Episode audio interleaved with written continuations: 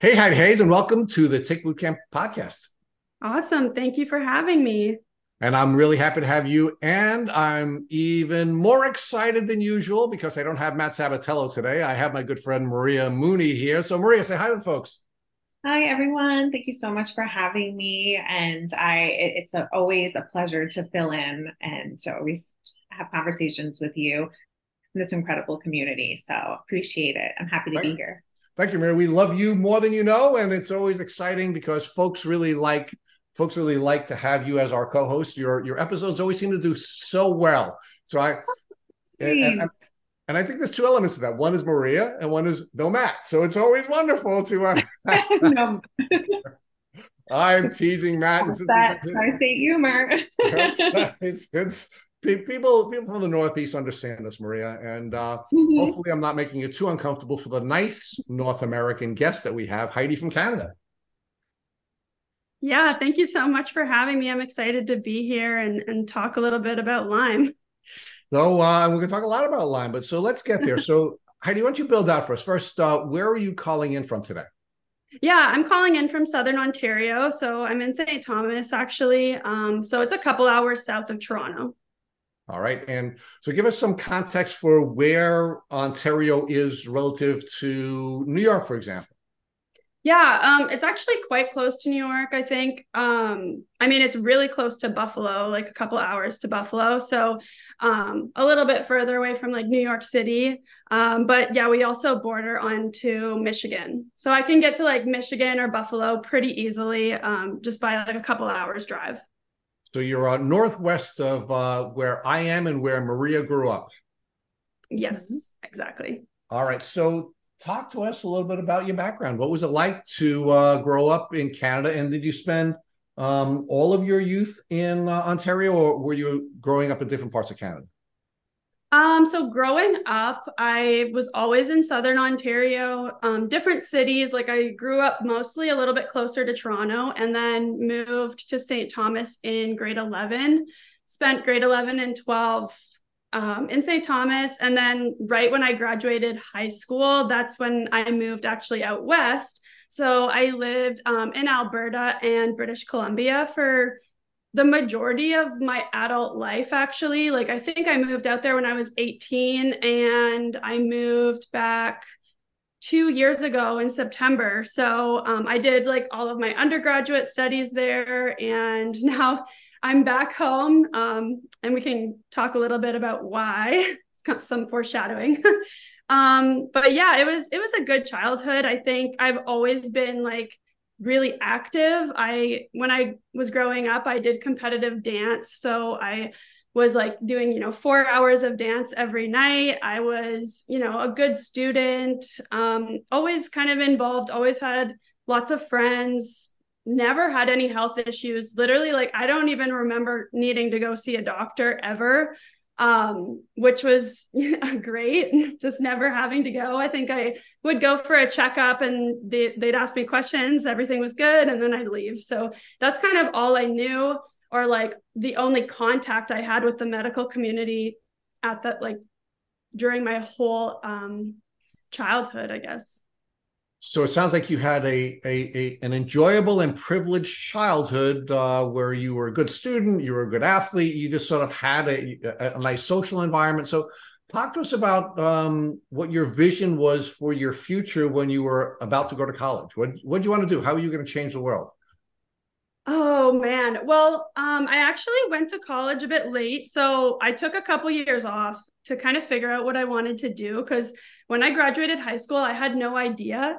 So I thought it would be fun to move out to Jasper, Alberta, and um, and ski. So I moved out there, and it was amazing. Like I made so many wonderful friendships um, and so many amazing experiences, and it kind of introduced me to a whole lifestyle that I never knew growing up. Like everybody was just outdoors all the time and like, you know, the mountains were your backyard. So um, you were like 30 minutes from the ski hill and there was there was just so much to do like climbing and I kind of was introduced to that world and kind of fell in love with it. Um, so like hiking, climbing, skiing, all of that. And um, I really like I was a waitress for a long time and eventually like I just was craving more. Like I really was craving to learn. I really wanted to learn honestly anything and my whole family's been entrepreneurial. So like I decided to study business. Um, and I didn't know exactly what I was going to do with that, but I was just having like this thirst to learn and this thirst um, to kind of build something with my life and not I wanted to move forward and do something different. So I decided to go to school in Kelowna, BC, because a lot of the folks that I had met in Jasper went to school in Kelowna. And I thought, oh, maybe, maybe I'll go back to Jasper in the summertime and work as a waitress there and kind of pay for my school because um, I didn't have any support going through school. So like it was all me, you know, I, I didn't, and I didn't want to take on student loan debt. So I worked really really hard and and that just goes to show of how much energy i had right like i had enough energy to work six days a week till four in the morning and make that the serving money so that i could pay for school um, and I, I wasn't sure exactly what I was going to do with my degree, but I was just like excited about learning. And there was a time period where I was like wanting to go to law school and you know, volunteered at a law firm and realized I didn't want to do that. So mm-hmm. um, it's just been a journey. And I think going through the experiences I've gone through in the last couple years have kind of solidified what I'd love to do with my life. And we can kind of get to that later. Yeah. So, uh, so I, I think it's really cool that you ultimately were moving towards becoming an entrepreneur, right? Because an entrepreneur is someone, despite the way the news media characterizes entrepreneurs, an entrepreneur is someone who takes responsibility for solving other people's problems, right? And you wanted to use that skill set as a way of saving the world, right? And you weren't sure exactly where your niche was, and and I think that's sort of some foreshadowing for some of the things that have come, right? So so we now have this uber healthy, outdoorsy gal who's falling in love with the outdoors, falling in love with learning, going to college um, in the same environment where she was uh, falling in love with with with this outdoorsy life um, and then what happens yeah so i want to say there was not like a distinct moment where like everything fell apart you know? It wasn't like i found a tick bite and then everything started falling apart. I i actually never found the tick. I never knew that i got bit I knew that Lyme disease was um, very dangerous because when I was younger, I, so my family is from Switzerland. When I was younger, we would go to Switzerland on trips. And I remember my grandfather telling me that um, this older gentleman, gentleman from the village that he grew up in had Lyme disease and his like half of his body was like paralyzed and and just how much it affected his life so i knew it was really dangerous um, that was the extent of what I knew. And so I'd always do chick, uh, tick checks and like always like, you know, tell everybody like to check themselves for ticks. So I never found a tick, but I did notice that um my last summer before going away to school, I was so tired, anxious, getting you know, bladder infections all the time. Like I just didn't know what was wrong with me. I couldn't handle like drinking alcohol anymore. Like i because like i would go out with my friends and i couldn't handle it. I would either like get really sick right away or like black out. And i didn't understand what was happening. And i just kept trying to push through and you know shrug it off like oh this is normal or whatever. Um, always making excuses for my symptoms. And that's kind of how things started to progress. And i think when i moved to school I just remember when I when I went to school being so grateful that I could sit all day and and read because I didn't have to walk around where like serving I would like walk 50,000 steps in an 8-hour shift. It was crazy. So I was exhausted especially with like not sleeping properly working till 4 in the morning. I was so grateful to be able to just sit in a library and read and not have to walk anywhere. So I just remember feeling so grateful for that. But I do remember like I had my first panic attack. I had things were getting weird and I couldn't figure out why. So, well, but Heidi, one of the things that, you know, the, one of the things that's sort of seeming strange to me is you were the young person who had energy to spare, you had energy to burn, right? and now you're now you're starting to suffer from what you now know to be immune dysfunction and because you were suffering from the the at that time the the the the undiagnosed immune dysfunction um, you started to now suffer from having a lack of energy right? So you went from one extreme to the other. So when you have those two extremes although i appreciate you know that you are grateful to have an opportunity to sit down and and and study uh, and not have to have the energy to do the kinds of things you were doing uh, did that trigger you to go see a doctor you know i i want to like describe it as though like i was a frog slowly boiling in a pot of water. Like i didn't notice it was happening to me because i would I, the only time I went to the doctor was like when I would get these bladder infections that now I know weren't really bladder infections because like after the fifth or sixth time of me going to the walk-in clinic because um just like a side note here it's it takes um it can take years to get a family doctor in Canada so like you don't have a family doctor. So you're going into walk in clinics, especially as a student who's like studying on the other side of the country. They have no family with them. It's literally just them taking on the world. It's like you don't have a family doctor, and like good luck getting one. We have a very, very big shortage of doctors in our country and I can talk a little bit as to why that is. Well, but but Heidi, let's let's talk about that because you know one of the things that we talk about on this podcast all the time is the failures of the American medical system, right? Mm-hmm. And I've had many young people argue to me that the reason the American medical system has failed them is because we have a private medical system, not a public medical system. And we've interviewed many guests from Canada, uh, which is considered the the premier uh, socialist, uh, uh, socialized medical system. We've interviewed people from Canada. Uh, I mean, not uh, Israel, which is also considered. Uh, you know, we when we hear about the premier socialized systems, we hear about Canada and Israel, and we've been mm-hmm. told by almost every one of the guests we've we've interviewed from either country that their system sucks. So if if if the people in America think that the, the, the flaw in the system is that we we have a privatized system. Talk to me about whether or not the Canadian system really is a better alternative. Yeah, you know, I think that's the narrative um, that Canadian healthcare is so great. It's quote unquote free. Um, what I've learned is that nothing is free in this world. You really do get what you pay for. And um, I know that the American healthcare system is not perfect. There's no perfect system, right?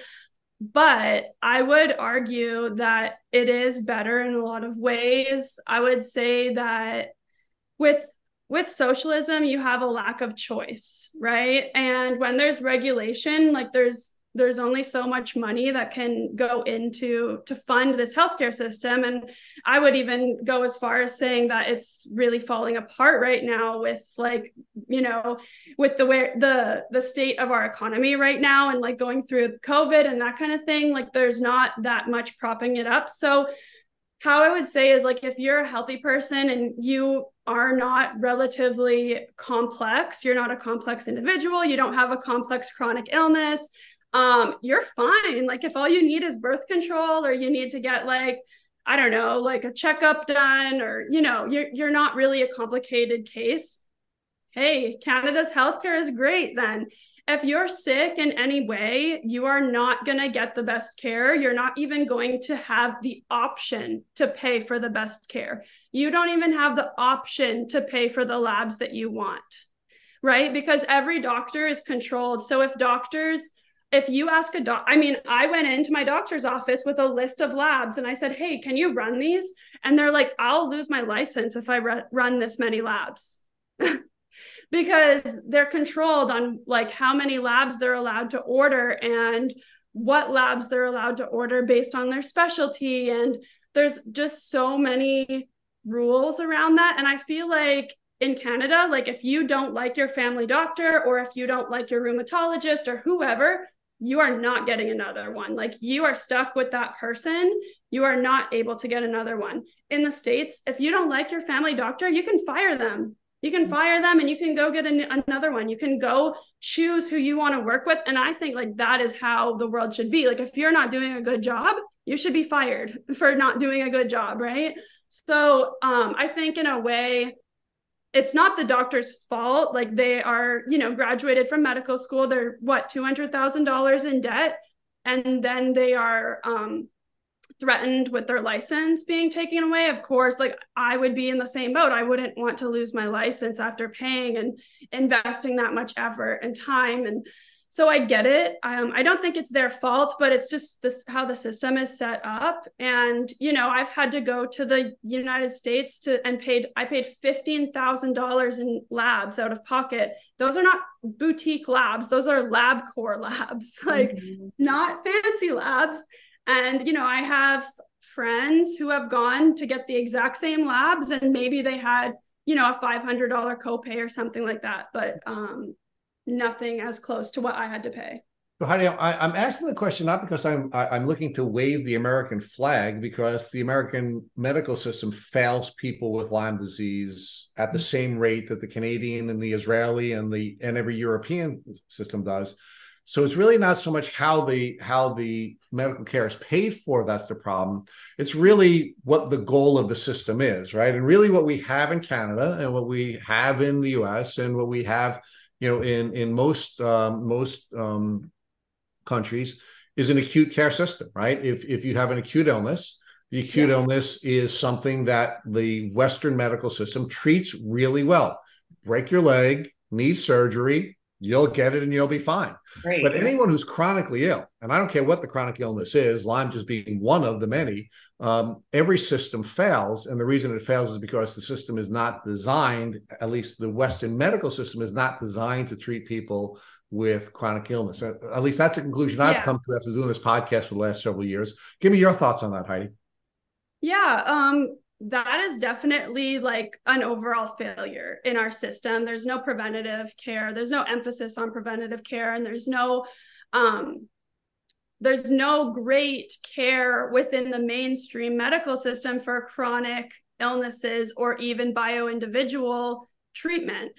But I would go a step further in in this comparison and say that um, in Canada, you the government really doesn't like doctors going off out of our we call it OHIP. That's the insurance in in Ontario for everyone. You get everyone gets the same insurance, and um, they really really put a lot of red tape in place for doctors to go out of that, charge out of pocket, and do your own thing. Right in the states, I mean, we we all know there's like tons of LLMDs all over the country, and they are not like persecuted in the same way. Um, they are, but not as much as in Canada. So you can go, you can find the doctors and pay out of pocket if you have the means.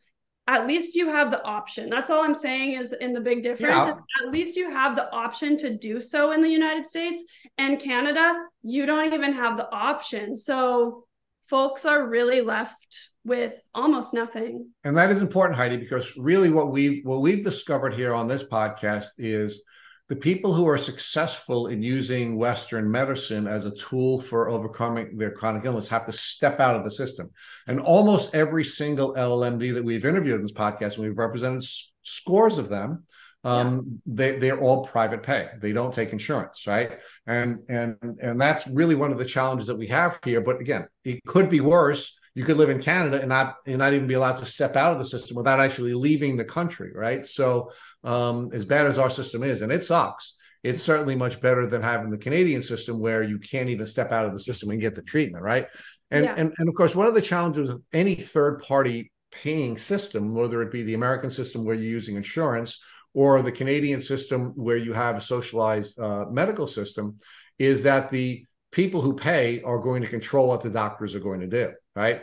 And what we need when we have chronic illnesses is we need somebody who can spend time with us to learn enough about what our challenges are and come up with a treatment plan that meets a very bio individualized um, you know uh, not only person but of course a, a, a, very different set of permutations of the bugs that are spit into us when when we get a tick bite or we get several tick bites and how that sort of combination of being a bio individual and then having a diversity of a different type of and, and combination of germs being spit into us makes mm-hmm. it very complex, right? And w- one of the first questions that my my general co-host Matt would ask folks is when they go to an LLMD, what is the difference? And generally, what we hear is my LLMD listened to me, and my Lyme literate medical doctor spent three hours or four hours with me on the first uh, on the first consultation, uh, um, as opposed to 15 minutes, right? So um, you know, we really need to have a different system in place so that chronically ill people are treated one way and acutely ill people are treated different. At least that's one of the things that that I'd argue to you. Yeah. Yeah. And like, you know, that's just like the broad strokes, but there's also like a real like if you get really granular with it and you go see specialists, like they are I don't know what infectious disease doctors are doing, but I don't know what they're working on actually. Like no. what to do because there's an epidemic going on and they have and I'll like I bring them like LabCorp, FDA approved labs, positive Rocky Mountain spotted fever, positive this, positive and they're just like, "Oh, this means nothing."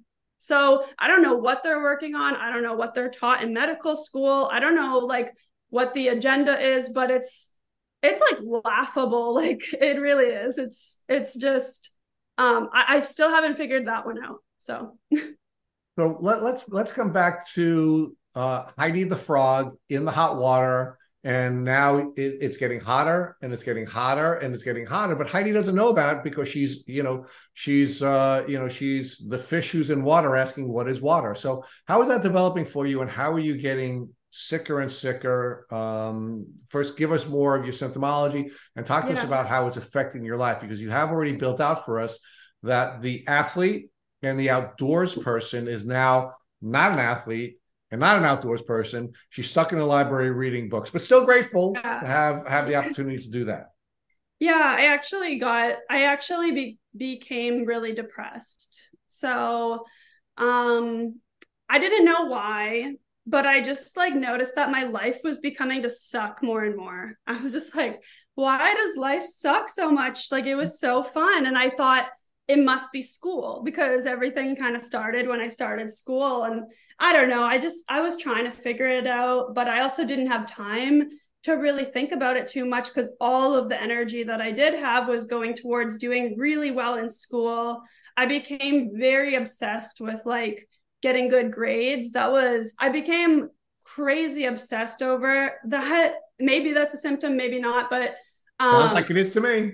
Yeah, like I will raise very, my say yes. Yeah, just same. And I think a lot of people who get Lyme are like type A personalities. I don't know. Yeah, okay. So same. Yeah. okay, so that's a thing. Um and that was very important to me. And so all my energy was going towards being a great student and performing very well. So that was everything to me. Um, but I was becoming very depressed. And I remember I went back to Jasper after my first summer, or sorry, after my first year of school. And I worked myself so hard, like so hard. I worked so many days in a row, like, and just, you know, working sometimes 12 hour shifts. It was crazy um, and I was exhausted. And actually, I don't, I hope this is not too much information, but when I went, so I worked like, and then went back to school. Like I moved the day before classes started. I didn't have a break. I worked straight up to that point, and then I had another job lined up for when I got to Kelowna. So I was very anxious about money. I was like so anxious about money, so anxious about getting perfect grades, being a complete control freak about everything. Um, and it was just like too much. And that's when I had my first like suicidal attempt and I ended up in the hospital.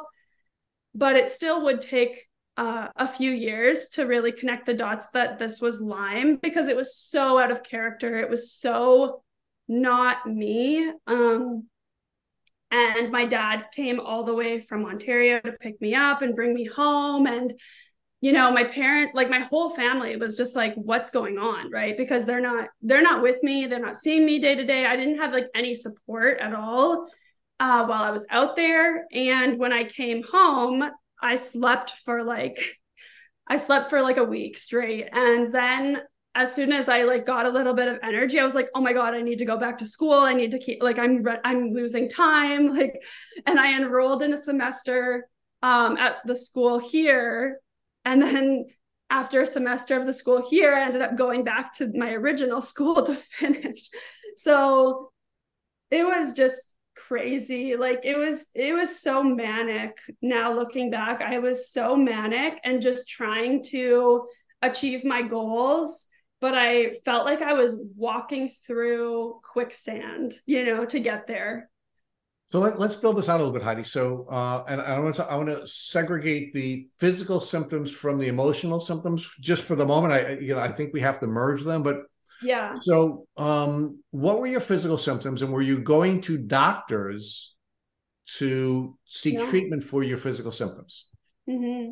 Yeah, like I looking back now, like I kick myself, but I wasn't. Like I was not going to doctors. I I did go to a doctor when I came home after that episode because my parents brought me, but like they were completely useless. Like they gave me an SSRI.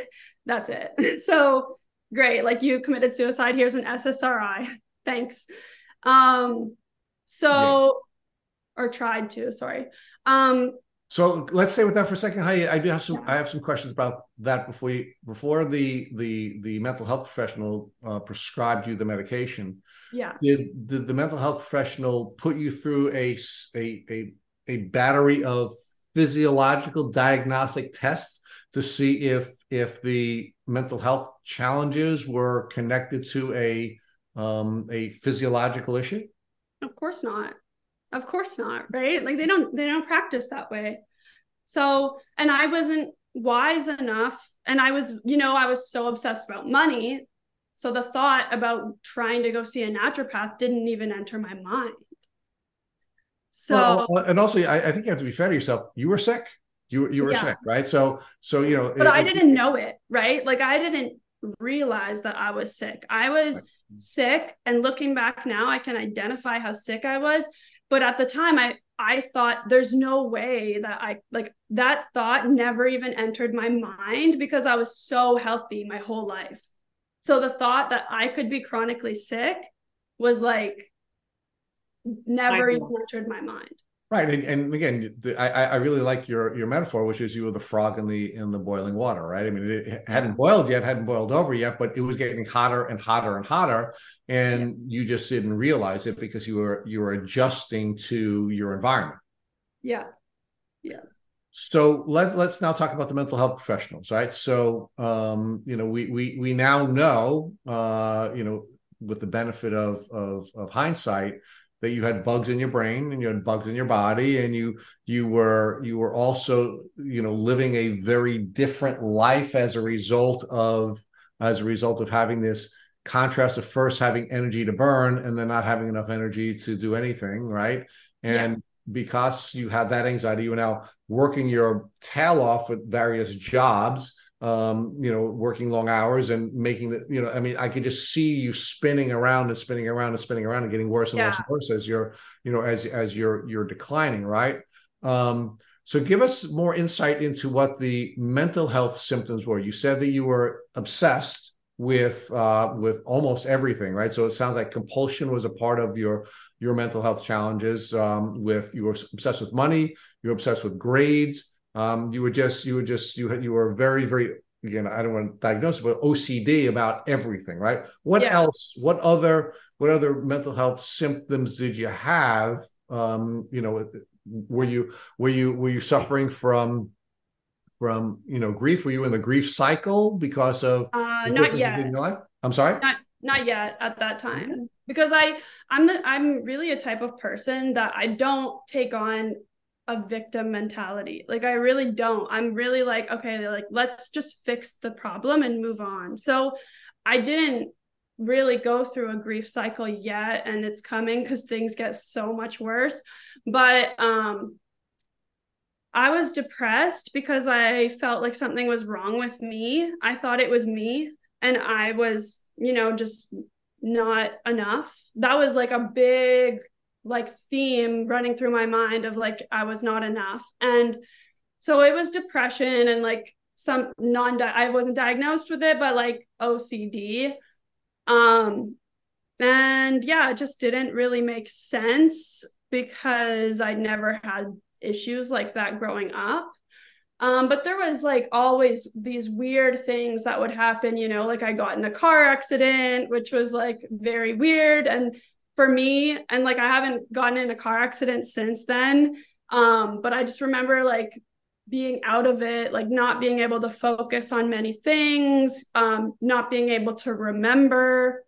Uh, like being a server, you have to remember so many things, so many people's orders. You have eight tables at a time, whatever. Not being able to, so I, I noticed like I wasn't able to remember those things. I remember being very frustrated. I remember like having to bring these kegs down into the basement of um, the keg room, and I couldn't. I literally couldn't lift the kegs and walk down the stairs and I just like, you know, I just couldn't do it and I had to tell my boss like I can't do it.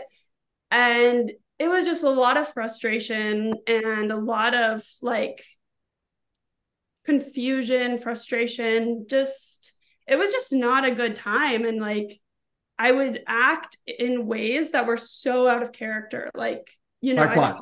Give, give me an example like if I were to drink, I would get so overly emotional and like not I just couldn't like I, I just stopped drinking a few years ago and like never I'll never drink again. Um just because it makes me feel so sick. And so and yeah, I just like couldn't handle anything um very like obsessive like I would kind of obsess over something and I wouldn't be able to stop talking about it.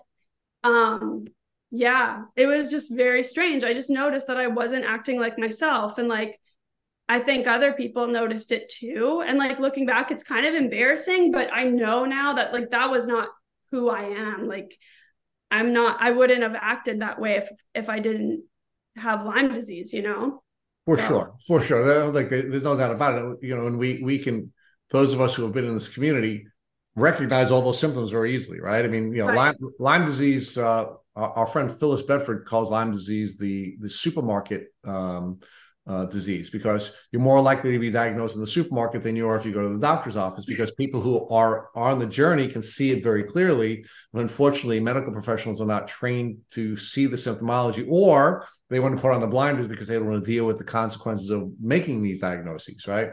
It's so, so true. So give us give us a little more detail about how things progressed, right? I mean, you're you're, yeah. you're in a bad place, right? So you, you you had the suicidal ideations and the suicide attempt. You you go back home and you're living with your parents. You you don't have a good experience with it, with the doctors you're treating. They're giving you um, they're they're giving you some uh, psychiatric medications. Um, are things getting which did nothing, by the way? well, of course not, because you know it's it's not going to help the bugs in your brain. Um, yeah. So, so talk about how things are either getting better or, better, or getting worse at this stage in your journey.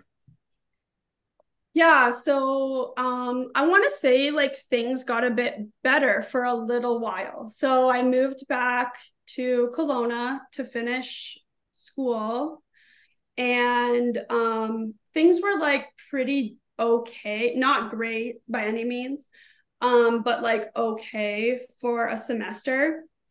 And I remember COVID hit, and I was like so grateful when COVID hit because I was like, oh my gosh, I get to have a break. Like, I was so tired that when COVID hit and we all got to like do our classes from home and like sit at home and like not do too much, and I didn't have to work. And like, I was, it, it's like the world was giving me a free pass to just rest because I wouldn't give it to myself.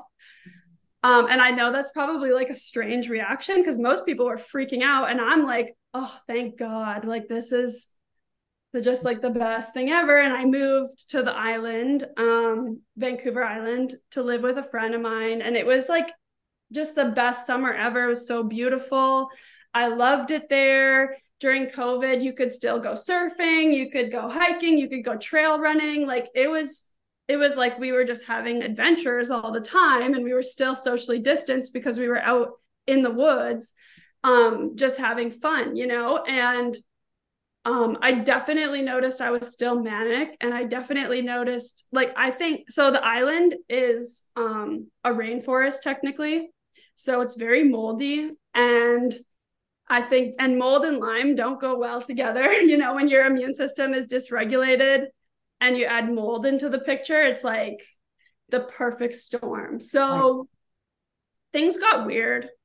Um, I kept going, kept, I want, I want to like kind of fast forward because so much like is not that interesting for a while, but th- things just progress the same way. Just weird, exhausted, not enjoying life, not able to like do what I would normally be able to do. So anyway, um, I at this point I'm like doing a co-op and I'm back in Kelowna doing an accounting co-op and like just super manic, like not being able to focus, freaking out about how like I didn't like the job and just all these things. And I thought, you know what? I love surfing. I when I was traveling, I fell in love with surfing when I was in Bali and I thought, you know what? I think if I just you know, move to the island and just like work, you know, work in Tofino, which is like a surf town, then I'll feel better. Like I, I think if I just go do what I love, I'll feel better. It's because I thought it was school. Like I thought school was stressing me out so much that I was getting sick from school. So I thought I'm just going to go do what I love. And like you can just imagine like living in a staff accommodation in a surf town with a wetsuit room in the house. And yeah, like it was a recipe for disaster. Um I can't believe I made it through the summer not very well. It was also the most physically demanding job I've had in my life, like, you know, pulling 200 pound men on surfboards trying to get them into a wave for mm. eight hours a day.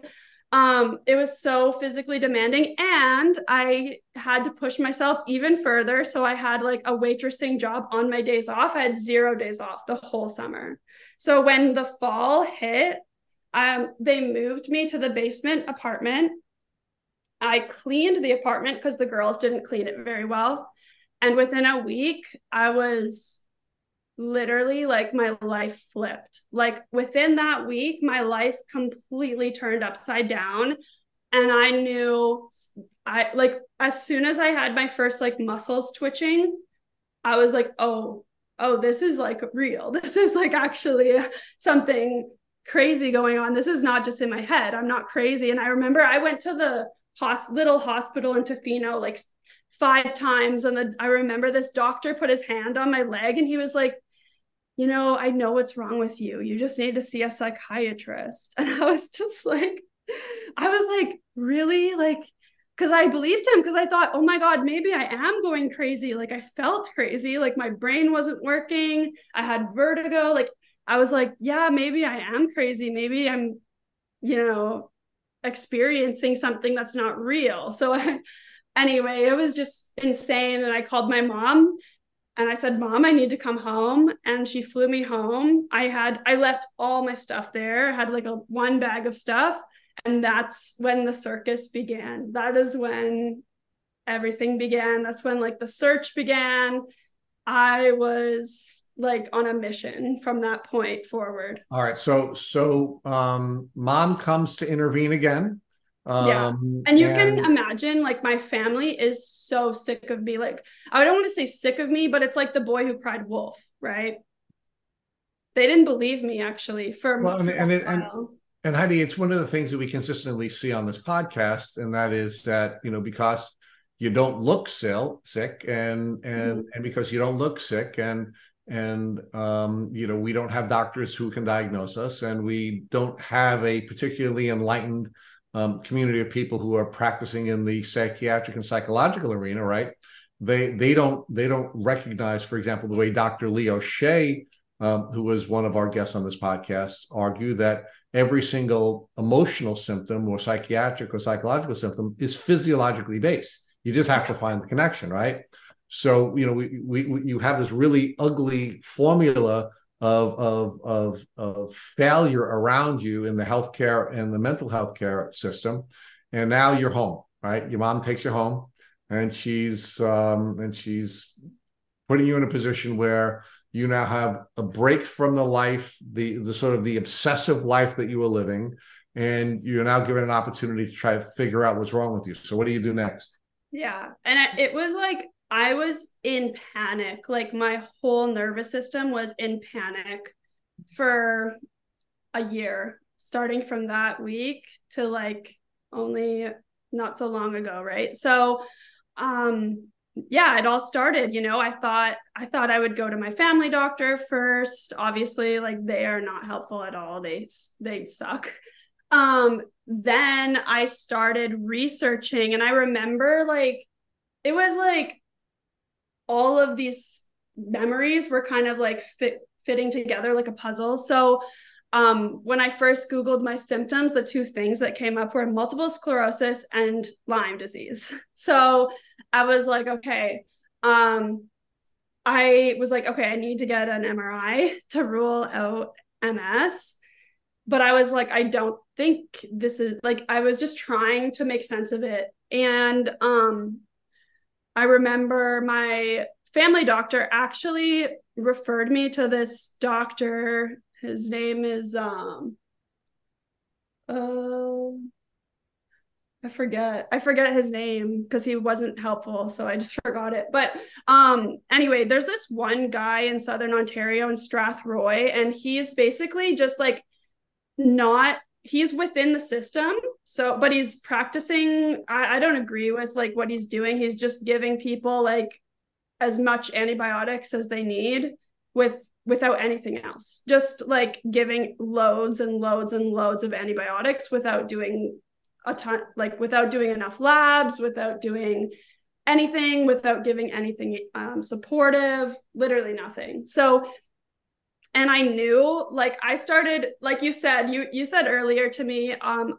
off record you said that you know you learn more from like the people that have gone through it than reading these books and these doctors. And and um i would agree with you to a point. I did order some books that really really changed the game for me. So um the first one was Chronic by Dr. Steven Phillips, and the other one was Break the Mold by Dr. Jill Crista because somebody had mentioned to my mom, like, you got to look into mold. And that was, I, I was like, what? Mold can't make you sick. Like, that's like, you never hear about that, you know, growing up, nobody talks about mold. So, um, those were the two books that I read, and they were really helpful. But you know, I felt this despair because I was like, oh my gosh, like there's no doctors like this in Canada. Like, what am I going to do? So Heidi, um, let me let me let me ask you to take a pause for a second. Maria's going to sort of take you through the next portion of the journey, but sure. uh, I want to walk you back to the the um, the Google uh, results that you that you received when you were you were searching your symptoms, and it comes up MS or Lyme, right? Yeah. Um, what was your what was your emotional reaction to having one of those two diseases? Um, were you more fearful of the possibility of MS than you are of Lyme? Um, and did one of these diseases or the other speak more to you as you were looking at the two of them and uh, and um, you know considering uh, having one or the other as a diagnosis? Yeah, um, it was terrifying. like either way, it was terrifying. Um, I thought my life was over, you know, and I think Lyme spoke to me more because when I first moved into that house, I was feeling sick for about two weeks and I was messaging with one of my friend's sisters, who's now another friend of mine. Um, and she is a holistic nutritionist. So I was just telling her, like, I'm feeling weird. I feel like my nerves are on fire. Like that's what I said. And she said, I think you have Lyme. And I just like, I was like, hmm, maybe. And I just, and then I started feeling better when the sun came out and, you know, summer started like happening. And so I kind of dismissed it. Oh, and I, I actually did go to the doctor in Tofino. I asked them to test me for like mono. Mm-hmm. And she called me and it came back negative. And I said, hey, like my friend said I could have Lyme. And the doctor in Tofino said, I wouldn't go there. Lyme is really controversial. So that was like the first weird thing that happened. There was so many weird when you have Lyme, it's like so many weird things happen to you. Yeah. So like it's yeah. the weirdest journey ever. I don't understand why people are so weird about it. It's yeah. not like my, Heidi, my story, I must say, I find so much similarity in our stories, especially yeah. the nervous system on fire and that type A and a little bit of OCD and just not feeling like you're being yourself down to suicidal ideation. So now you're confronted with, I may have Lyme or I may have MS. And you're confronted with doctors over and over again who are telling you, don't go there, it might, probably psychiatric.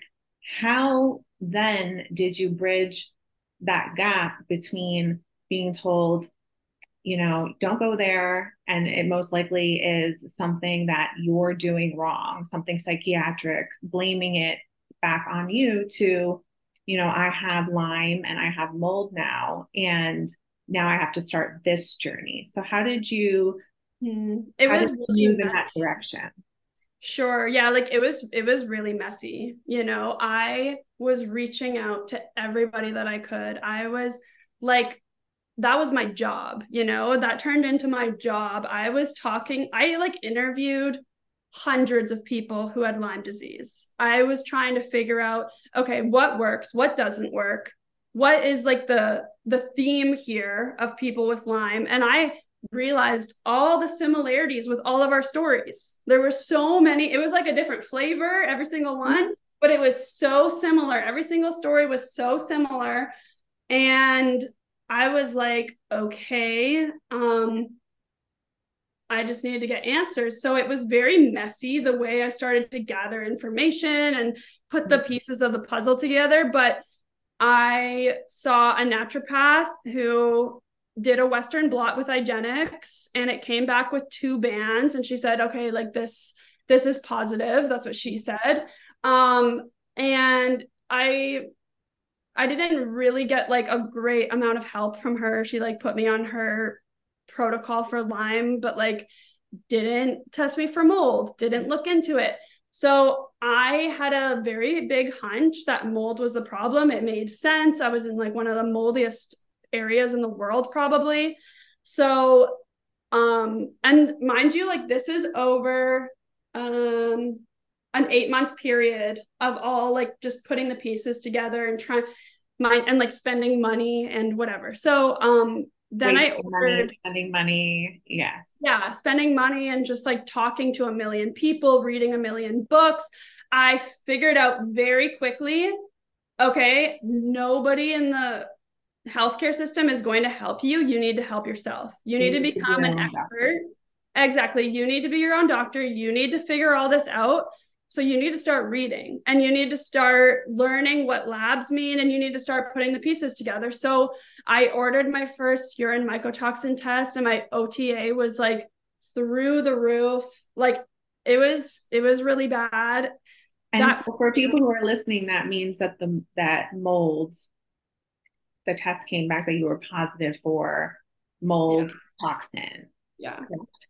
Yeah. Um, yeah, sorry. That's so the urine mycotoxin tests will they will basically measure what you're excreting from your body. So I was excreting a lot of ochratoxin A, which is nephrotoxic, neurotoxic, um, carcinogenic. Like it's just really, really harmful, which is why I was having tremors and muscle twitches and um, couldn't see well and like, you know, had all of these very, very scary ALS type symptoms, muscle weakness, all that.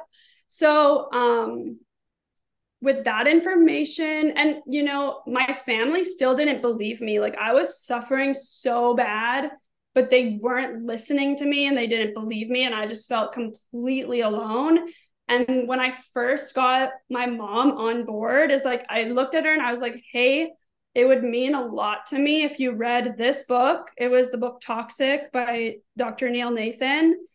And you know he describes a patient with vibrations going down her spine. And I would tell my mom, Mom, I'm having vibrations down my spine. He described somebody that sounded exactly what I was saying. So she really like started to believe me at that point.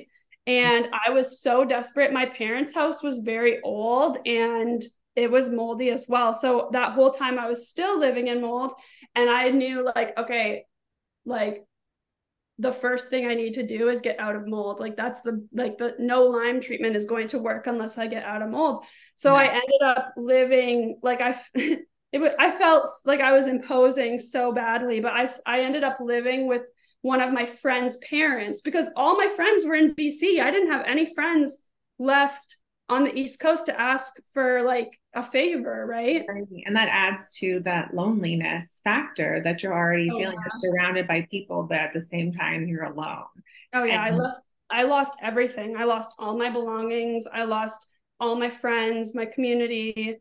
Like it's so isolating having Lyme, and everybody knows that. So um, here you are starting, basically feeling like you're starting from scratch. Here you are you're you're alone but now you got your mom on board you got this test back that is telling yeah. you that most likely you have mold toxin and lyme how mm-hmm. did you feel when you when you got that possible diagnosis back and having your mom on board at the same time did that sort of bridge the gap between you feeling like you had no idea how to get better and you wanted to find out what was going on and you needed you needed some something to send you in a direction so that you could try to heal yourself. Was that moment for you a relief? Because with a lot of lyme patients i hear and for me myself knowing that i was very sick and even in a terminal state i was very happy to find that diagnosis because i knew now i could start a plan being very goal oriented did you have that same feeling or was there another moment where there was a bit of grief and, and despair and trying and understanding that this is what where what your life was now and where you wanted to be was a bit of a gap? Mm-hmm. um yeah. When i first got the diagnosis of lyme i was in a way kind of happy because i was like oh my god this is not me. Like i'm not crazy this is actually an infection. And when Dr. Steven Phillips was explaining that there's over 400 academic papers linking psychiatric symptoms to Lyme bacteria, I was just like, okay, this is totally not me. Like this, the past few years have not been my true nature and personality. So there was that, but I was suffering so bad and I was so afraid of like trusting anyone. I did not trust anyone. Um, because I listened to everybody's stories and like everybody going to see these terrible doctors that would literally make things worse so it was still very scary and i was living with my friend's parents who like i felt i felt really bad for like being in their space and but i had no choice. So you feel like a burden but at the same time yeah. you are suffering and it's just adding on this on a second layer of suffering.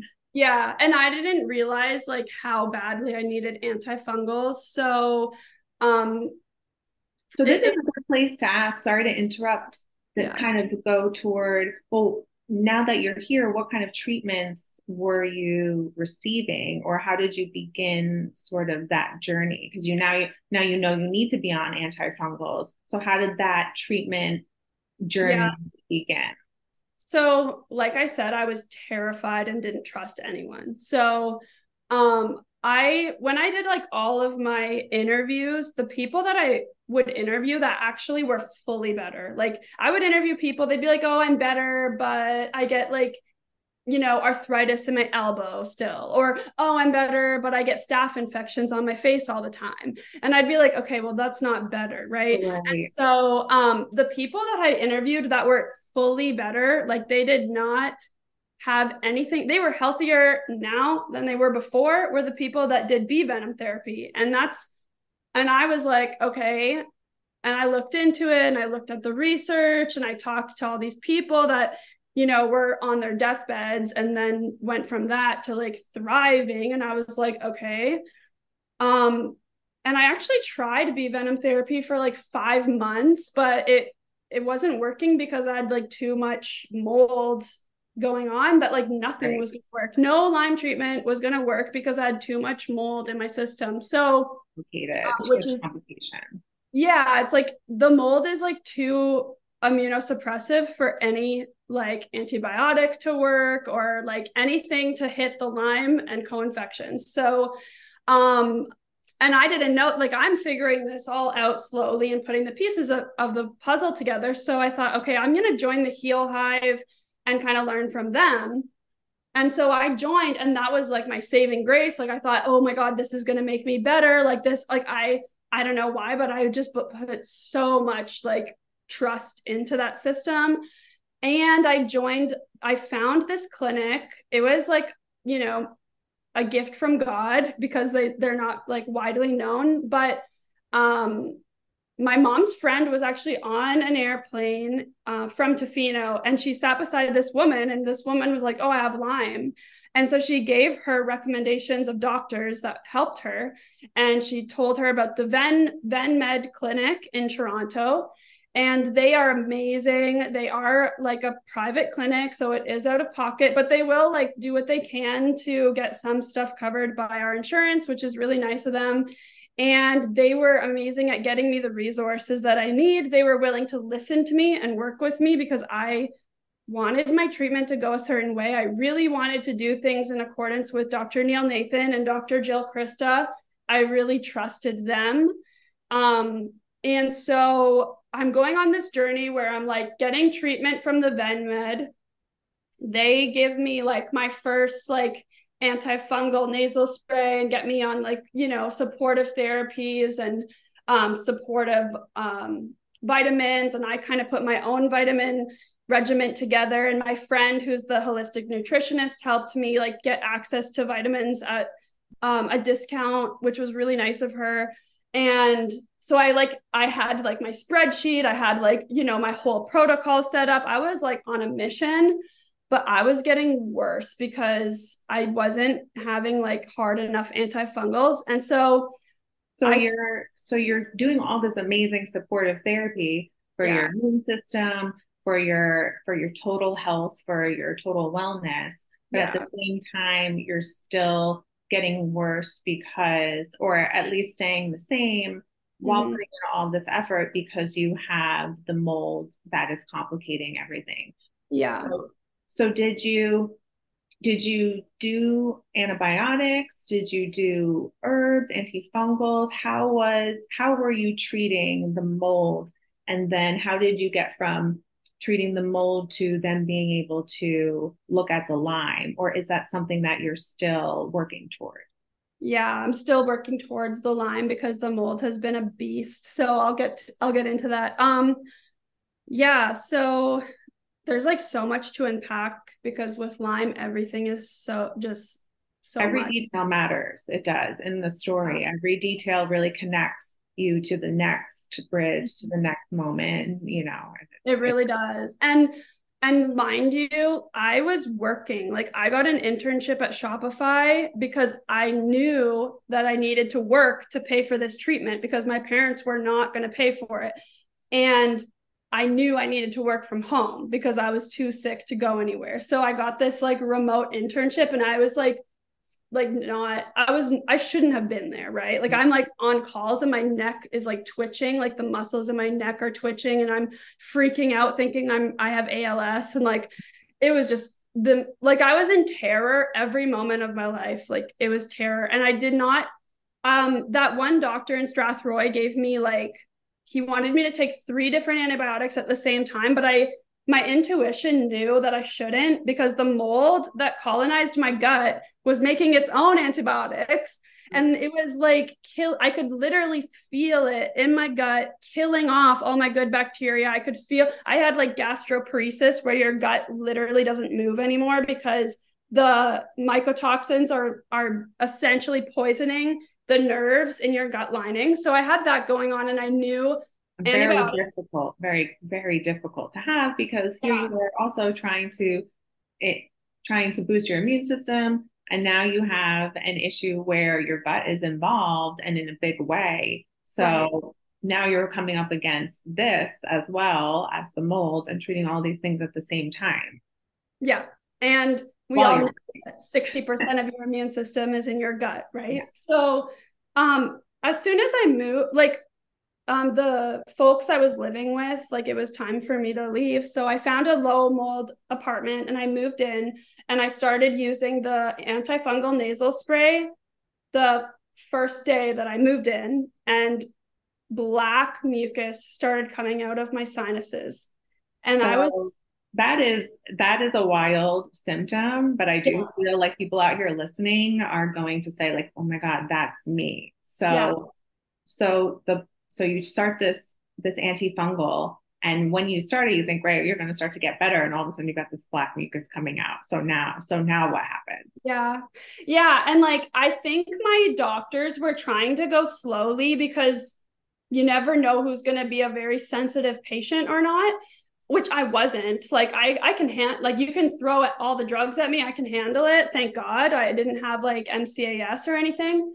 But I think the antifungals were starting to get in there and it like started getting stuff out. I brought the mucus to the emergency room.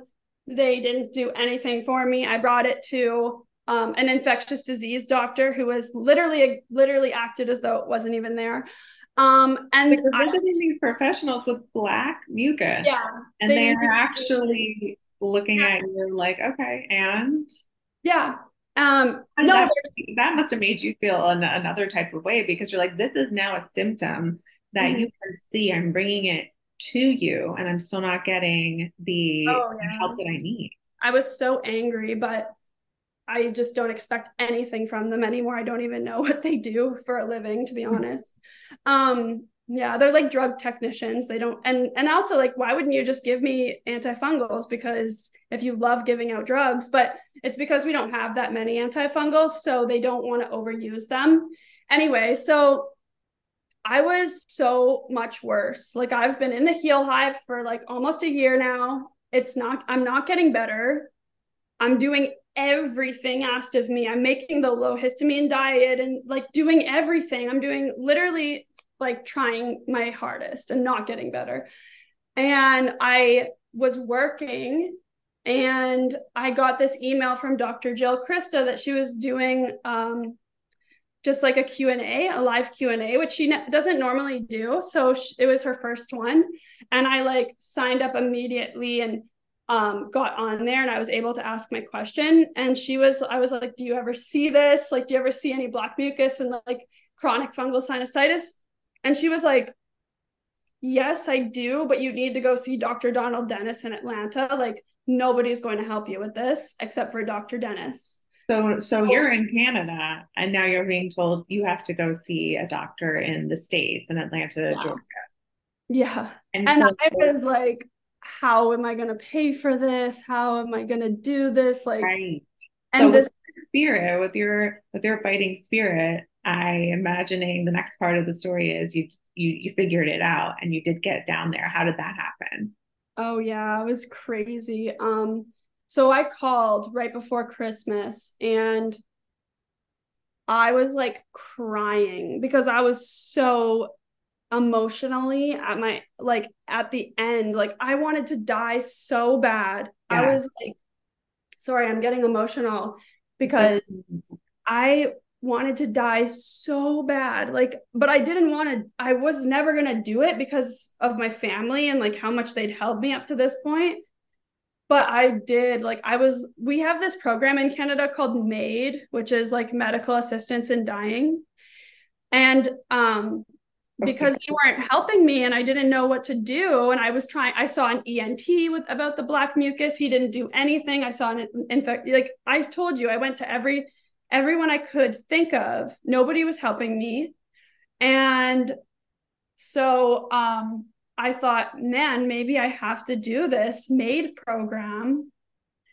I was like like just fighting that idea, like trying not to give in to that idea, but I thought that's what it's like in Canada, right? Like they would rather give you medical assistance in dying and kill you than give you treatment. That is what it's like here. Okay.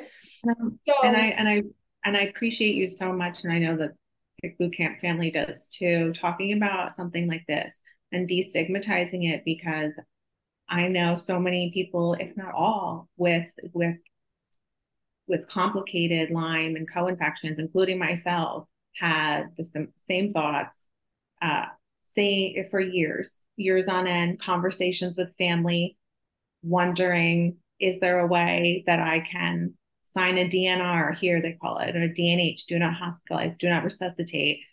Thinking of ways of how I don't want to die, but I also don't want to suffer. I just want to end the suffering. And it's a and it's a it's a sad testament to how dying seems like the only way that a Lyme patient or a Lyme sufferer can find peace yeah. or an answer. So so so you're so you're in this space now where there's so much happening. You know you have to get to Atlanta to start this treatment. And you're also considering, you know, this may be something terminal. This may may end my life.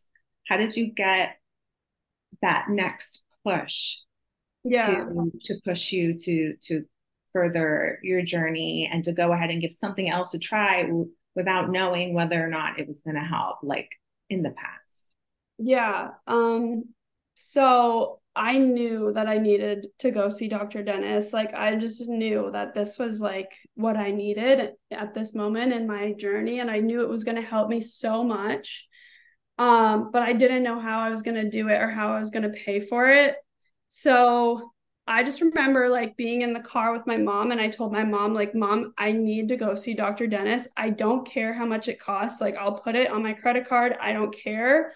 I just need to go see him and I so I my friend started a GoFundMe for me and that was really like she did it with me and I was so embarrassed to do that to to like be vulnerable and ask for help.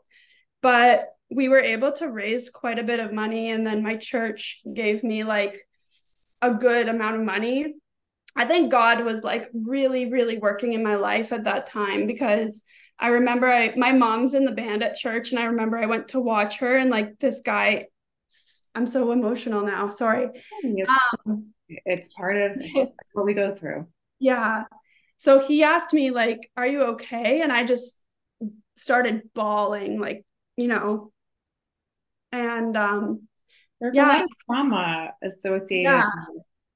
it's crazy. It's so crazy. So um i just told him what i was kind of facing and like they ended up donating a lot of money to um to me being able to get the surgery which was really nice and then my um which surgery my, can i back up and ask which surgery this was so is this in atlanta oh with story. yeah. yeah, I know it's, it's it's there's so much and every detail is so so important and it's swirling in your head. So so your right. church helps you, which is divine intervention and so uh-huh. beautiful uh-huh. and just a testament to community. So they're yeah.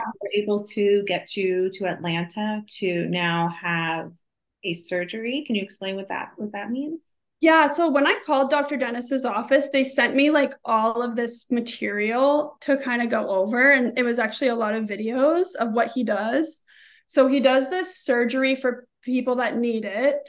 And um, because he sees like the worst of the worst mold cases, right? And mold like always enters your sinuses before it enters the rest of your body. That's like the first point of contact. So he does this surgery where he goes in and opens every single sinus, cleans everything out, and then essentially like power washes the sinus with amphotericin. And at the same time, it sucks out the mycotoxins and the debris while spraying this really, really highly effective um, antifungal into these cavities. So I knew that like I was going to need this surgery. I knew it before I saw I saw uh, a photo of my CT scan when I was at the ENT in in Canada, and I knew it looked so messed up. And he was like, "It's perfectly fine," and I was like, "What are you talking about? Like, uh-huh. look at this! Like, there's literally like there's literally no room for air to breathe in my sinuses. My turbinates are like." massive I, I just feel like what did these doctors learning in medical school if like i can read a ct better than an ent can so um anyway.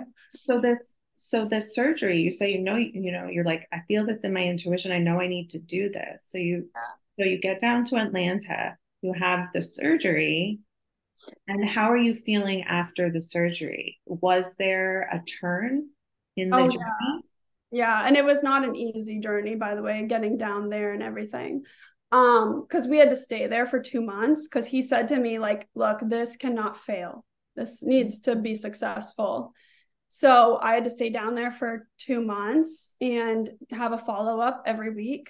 So I, it wasn't immediate that I felt better, but when I was taking the oral antifungals, like I could literally feel the mold dying in my gut. It was like a monster in my gut, like dying. It was crazy.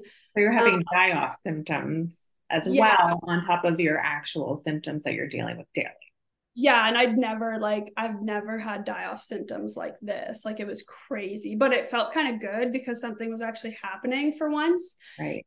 And um like it was just very slow. Like it hasn't been perfect. I've had i don't know like you guys probably know how hard it is to live in like low mold environment. It's almost impossible. Mm-hmm. and um yeah so like i have to make sure that i'm i have to ERMI test every four months. I have to make sure that everything is ex- exceptionally clean.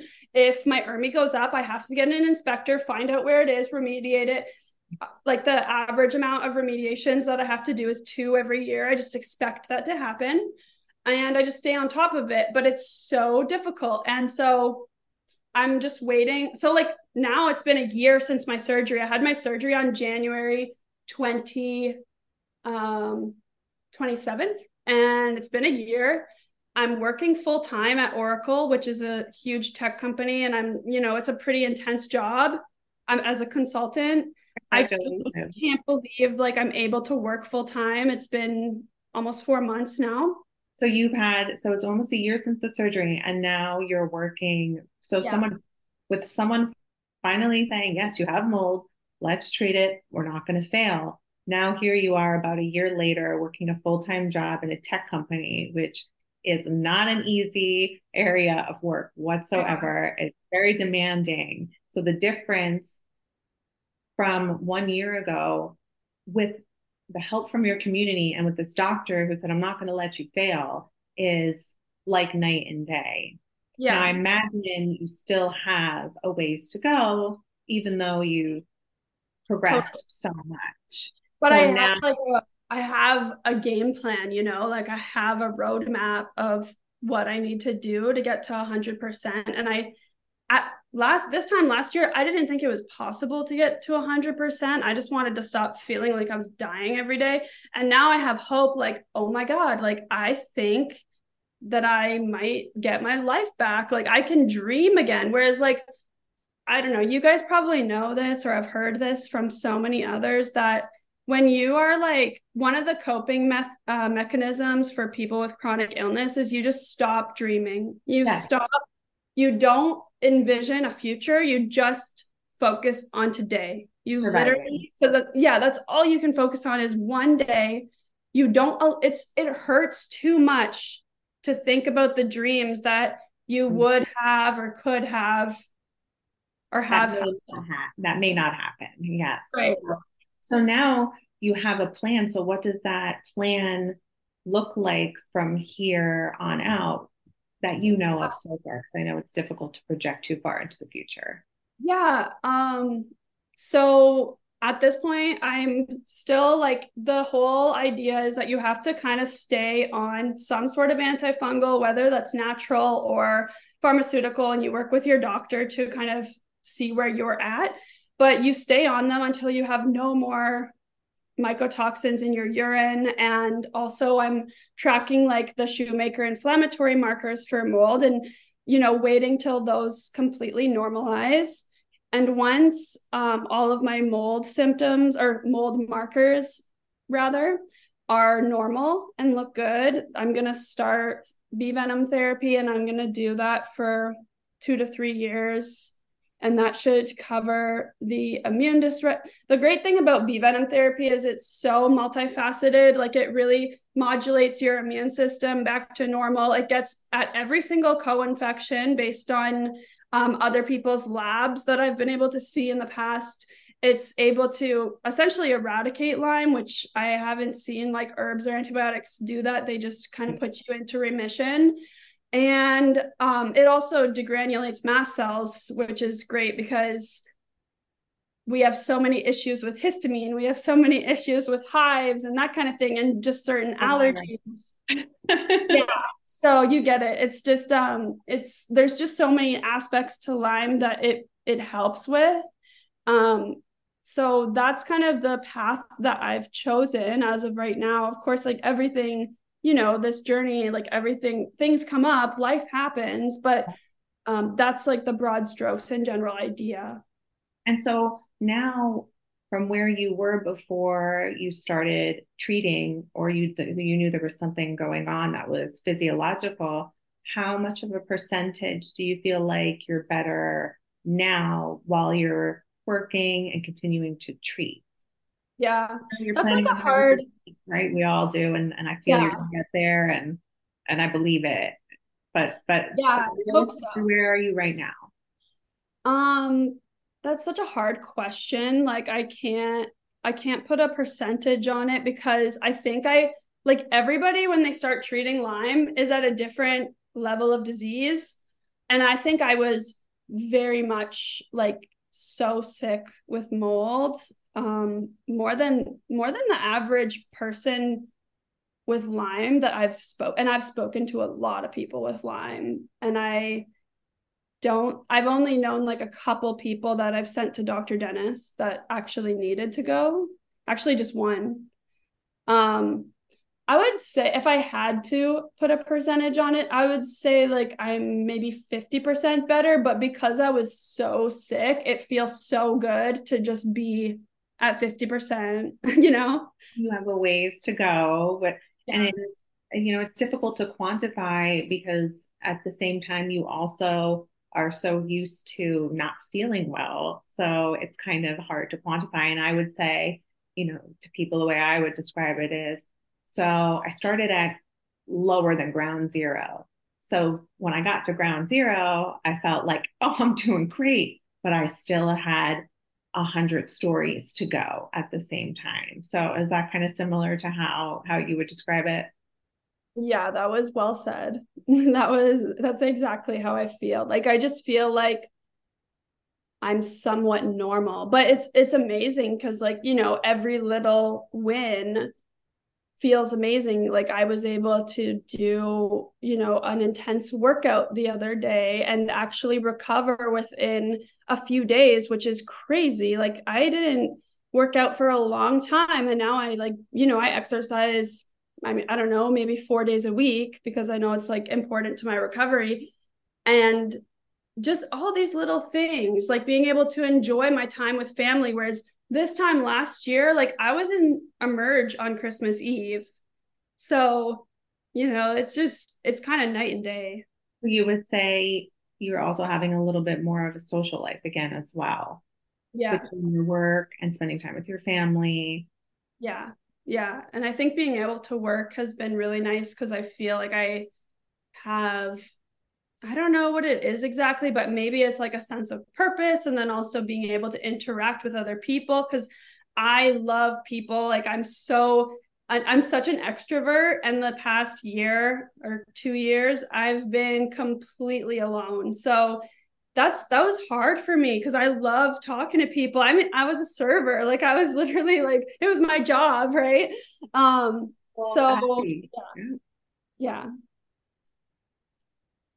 Well, your story is is incredible, and so and it's going to touch so many people where they're going to feel like, oh gosh, this sounds just like my story in one way or another. I know I've felt that listening to you. So, what advice would you give to others who are not sick now, but are aware that Lyme exists and would like to try to take some precautions to protect themselves and their families and the people that they love.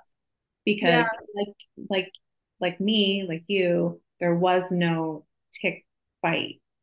But they're out there and they're out there more and more as we're hearing with the weather changing and the and the climate getting warmer. So how would you tell someone you know, this is what I would do to make sure that prevention is in the forefront of your mind when it comes to Lyme? Yeah, that's a great question. And like, we can't be 100% perfect. I mean, life happens, but I think, you know, the obvious things are like if you're going outdoors, make sure to wear like long pants, make sure to wear a hat, make sure to check yourself, all of those obvious things, but also like I think um if you do get bit, there's like, you know, steps you can take, save the tick, send it in for testing, tickreport.com. Um, make sure that you've I think the biggest thing is you have to advocate for yourself and you have to take care of your health even in our world today, even if you are healthy, you need to take care of your health. You need you need to like be in charge. You need to be in charge of the ship and running the ship. And I think honestly, I think it's really important to get labs. Like so um for the US folks listening, um, there's a service in the US, I believe it's called Function Health by Dr. Mark Hyman, you can pay something like 600 bucks and you get literally like every single test that I would recommend getting along with a Lyme test to check yourself. You can literally check yourself every single year to see if you've been exposed, right? And you can, you know, make sure to advocate for yourself for the proper treatment because I know, I mean, my dad had a tick on him a few weeks ago. Um, and I just saw it on on his side and um you know we t- we got it tested everything and I told him like you need to get on I wanted him on like a month of doxycycline um and they wanted they gave him one pill they gave him one pill of doxycycline. And so I was like no. And you kind of got to know what's available to you. So we went on like an online you know um what is it? Like when you connect with a doctor online and we telehealth. used maple, yeah. telehealth. We used maple health for that. And i told the doctor like hey we need two weeks of doxycycline. Please and thank you. Yeah. you know you need to be in charge. And if the first doctor says no go to another one. If the second one says no go to another one and don't it's, it's annoying it takes work but your health is worth it so what i'm hearing is advocate for yourself mm-hmm. listen to your intuition and for those of you who are listening who are not dealing with a chronic illness, make sure to take care of your health or make your health a priority now before yeah. something happens. Yeah. And I think more of an emphasis needs to be put on labs. I think we have access to labs, especially you you guys in the States. You have access to labs at really affordable prices. Just you know get find a way to get the requisition and get comprehensively tested every single year. Go see go to your doctors. Yes get a well check. Go to your doctors if something is off. Get some labs done yeah. and advocate for yourself. Yeah. So, Heidi Maria, this is this has really been a really really beautiful podcast. We're actually getting close to the two hour mark, uh, and I know it probably doesn't feel like that to you two, nor to me. But I am I am looking at the at the clock, and it really has been a really really powerful podcast. So Heidi, I can't thank you enough for taking time out of your your really busy schedule and your really busy life to share this very powerful uh, story. I I'm sorry you had to cry, but I quite frankly have to thank you for being willing to cry and be that vulnerable because it was really moving to um, not just us who are interviewing you, but I know there'll be people crying on the podcast when they listen to the podcast. So thank you so much, uh, Maria Mooney, for for being my uh, my wonderful po- co-host again, and uh, and and I want to thank everybody who time hearing the inspiring stories of other Lyme warriors like Heidi. Thank you so much for being so transparent hearing your story makes me believe in the power uh, that we have as individuals to take control of our lives and our health. So thank you. Thank you both for having me. It was it was just like such a pleasure to share my story and I think um, what you guys are doing to bring awareness to this community and just to, pro- to provide value. I think everyone's stories help one another. So I really appreciate it.